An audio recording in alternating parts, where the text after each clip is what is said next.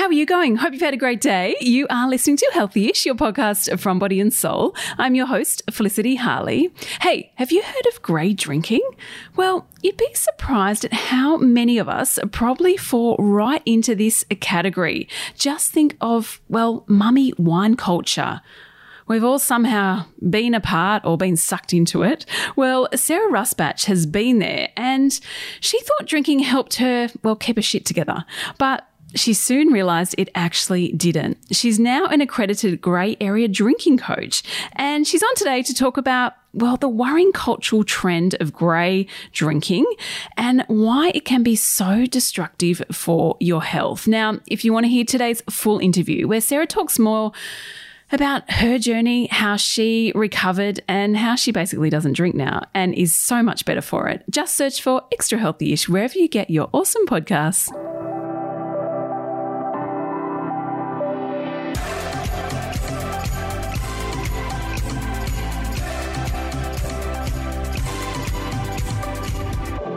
Sarah, thank you for joining us on Healthyish today. You've been for a run this morning. How's your day starting so far?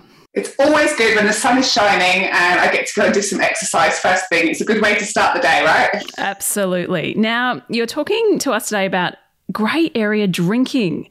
What is this exactly? Very interesting topic. So, if you think about someone's drinking as being on a scale of one to 10, one is someone who barely thinks about drinking, maybe has a glass of champagne at a wedding and then doesn't think about alcohol again for another six months. 10 being someone who's physically dependent on alcohol. So, someone who would need to have medical support to stop drinking um, and really would have such intense withdrawal symptoms if they stopped, they'd have to be medically managed. So, those are two very um, extreme ends of the scale.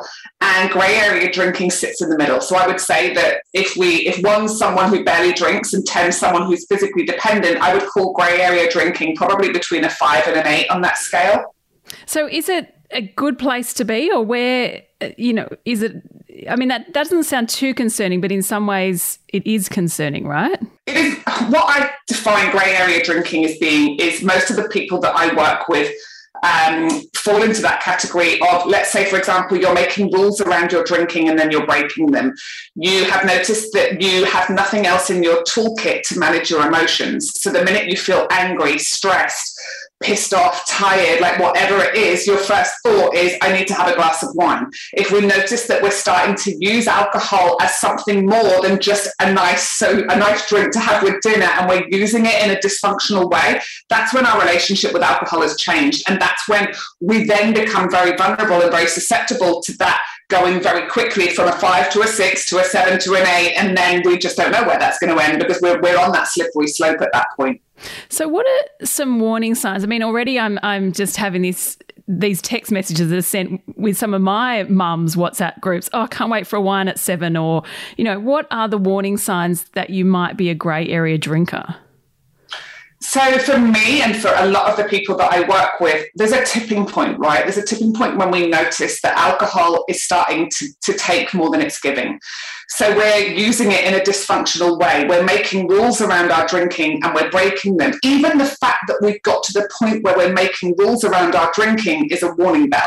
Because people that don't have a problem with drinking don't think about drinking. People that don't have a problem with drinking don't sit there going, right, I'm not allowed to drink on a Monday, Tuesday, or Wednesday. I'm not allowed to drink before 5 p.m. I can only drink on the weekend at lunchtime if it's with other people. Like the rules that me and the ladies that I work with have set themselves around alcohol is the first warning sign. Or it might be that every time you drink, you intend to have one or two and you're drinking a lot more. And that was me every time. I'm just having one or two tonight, and then the bottle would be gone, and then I'm opening the second bottle. Or I'm only having one or two, and I'm going to drive, and then the car's been left there, and I've got an Uber home, and I wake up the next morning full of shame, full of regret, full of remorse, got to go and pick the car up, feel like rubbish. So when we notice that we're making rules, we're breaking those rules, we're thinking about drinking, we're planning events around drinking, we're noticing that the impact of alcohol is is really started to affect us. Like for me, it was affecting my sleep. I was waking up at 3 a.m. every time I was drinking. I was having terrible anxiety the next day. The, the hangovers were not only affecting me physically, but they were affecting my mental health. Those are, are some of the first signs that we may have tipped into that grey area. So uh, tell us how it can be destructive for our health and also for our relationships. It's not just about us, right? It's about the people we're with. Absolutely. I mean, there's so much that we don't know that isn't shared openly about alcohol. Like I was surprised to learn that um, alcohol, um, one in five breast cancer diagnoses in Australia are directly attribute, attributed to alcohol. Oh, wow. One in five. That's three glasses of wine a week. Yeah, three glasses of wine a week increases your risk of breast cancer by 15%. Only three.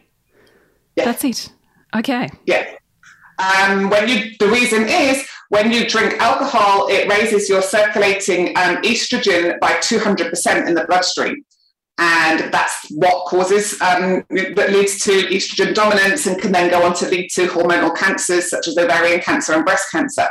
Alcohol causes anxiety. There is absolutely no doubt about it. But the, we're sold the myth that alcohol is the solution to anxiety. I was thinking, I'm stressed. I feel really anxious. I must have a glass of wine. Because in the moment, it does that. In the moment, it does exactly what we want it to do. But what we're starting to understand more and more, and what I now understand as a grey area drinking coach, is it messes with the neurotransmitter imbalance, um, the, the, the balance that our brain wants to have when we drink alcohol, it completely destroys that, that balance. And what happens is our brain releases a hormone that actually makes us feel depressed to counter the impact of the alcohol. So there is no getting away from the fact that alcohol really impacts our mental health. Yeah, absolutely. I think we all can attest to that. We've all, you know, been there and had, well, the come down from the night before, right? so Yeah, yeah, exactly. How can we have a healthy relationship? And I suppose more importantly, how can we get better at saying no, we don't want to drink. We're not drinking today. It's okay. It's hard. It's hard for lots of reasons because alcohol is an addictive substance. Um, if we've built that neural pathway in our brain that says, when I'm stressed, I must drink alcohol. When I'm tired, I must drink alcohol. When I'm angry, I must drink alcohol. There's a whole lot of unconditioning that has to happen within the brain to break down those neural pathways. So, in terms of how can we have a, a healthy relationship with alcohol, I believe if we've crossed that line and our relationship with alcohol has become dysfunctional, I don't think we can ever have a healthy relationship yeah, with well, alcohol. Maybe my, quest, my question should it be can it, you actually have a healthy relationship with alcohol? Not if you've crossed the line. Yeah. I don't believe that's possible. Um, I know for me, when I took my first break from alcohol, I took 100 days off and I was like, wow, I feel amazing. I'll be a normal drinker now. I'll just be able to moderate. And within a week, I was back to drinking the same amount as before.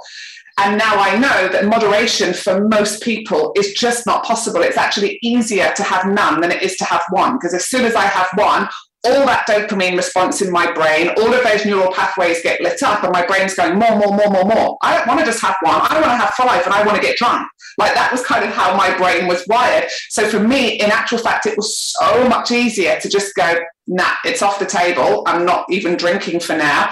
Um, and then the freedom that that gave me was incredible.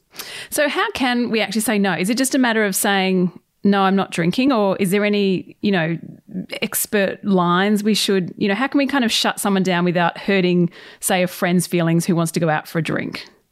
It's really hard because alcohol is the only drug you have to justify not taking. You say you've stopped yeah. smoking, and people go, well done. You say you're, you're not drinking, and the standard response is, don't be so boring, just have one.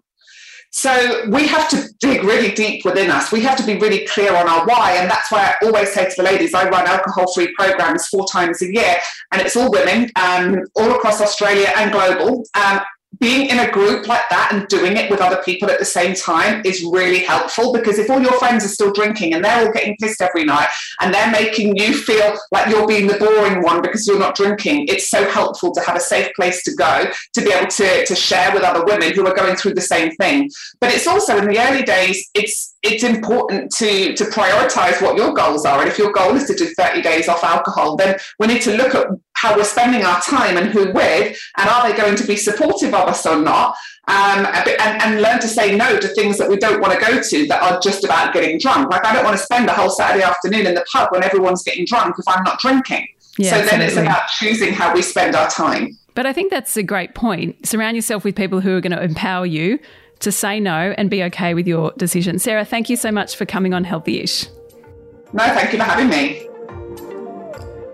I hope you got some great tips from Sarah on how to, well, say no, really.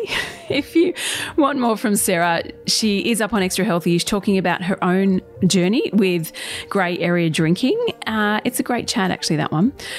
If you want more from us, make sure you jump on to bodyandsoul.com.au or follow us on Instagram or Facebook. Thanks again for tuning in. And if you have a moment, we'd be so grateful if you could rate, review, and subscribe to this podcast. And until tomorrow, stay healthy ish.